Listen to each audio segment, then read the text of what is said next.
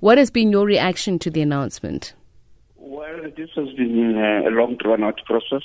Um, finally, um, the matter is going to be before court, hopefully very soon. Um, you recall that uh, the first charges were brought way back in 2005. Mm. Um, and then they were reinstated in 2007. And uh, the charges were then withdrawn in 2008. So it's been quite a long time. It's about 13 years. Yes. But finally, mm. but finally, the, the matter is, uh, is coming before court. And you are the one who uh, officially charged former President Jacob Zuma.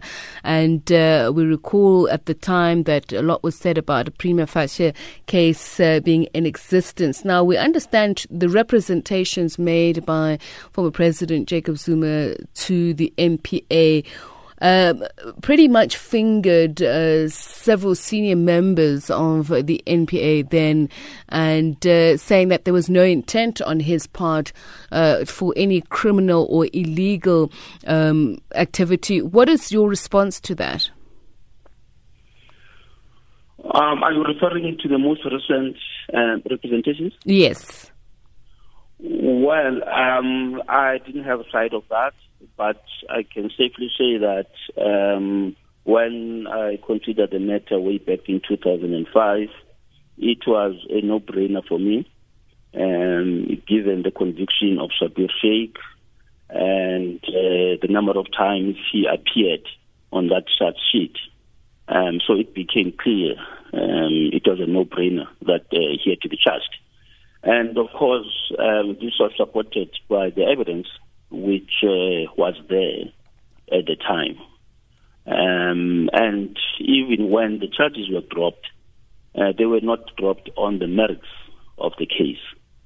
It was through some other technicality which the then acting uh, NDPP felt that the matter could not be brought to court because of the conduct of um, the people who were mentioned in the in the spy tape. So it it would say, well, from my time, uh, we had a very strong case, and it would appear that even uh, Advocate Michelle, you know, had a similar view on the strength of the case. So I don't think anything has changed since then. Hmm. And at the time when you uh, charged President Jacobs, former President Jacob Zuma with these uh, 783 uh, charges, I think relating to payments of about 4 million rand at the time. Was it in his capacity as uh, vice president in terms of what you believed he was guilty of or in his personal capacity?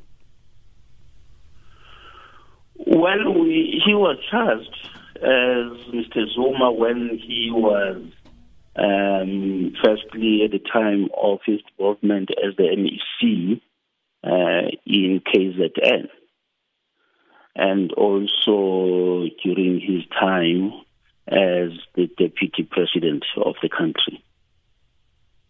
So, the question that I'm asking directly is Was it your belief at the time that he used his office and uh, those respective yes. positions?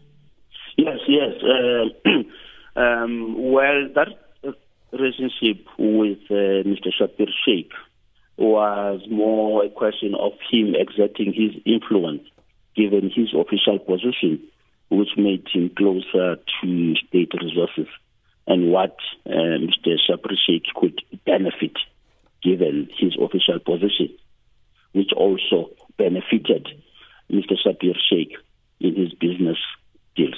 Hmm. Uh, uh, the NDPP, Shaun Abrahams, saying that uh, they're fairly confident uh, that they have reasonable chances of success, success, as you've just echoed. Do you believe that this will finally bring to an end and answer the question whether or not former President Jacob Zuma is guilty uh, of uh, corruption, racketeering, etc.? Yes. Um, I suppose um, he has carefully considered the matter, and of course, that decision to withdraw was also found to have been invalid.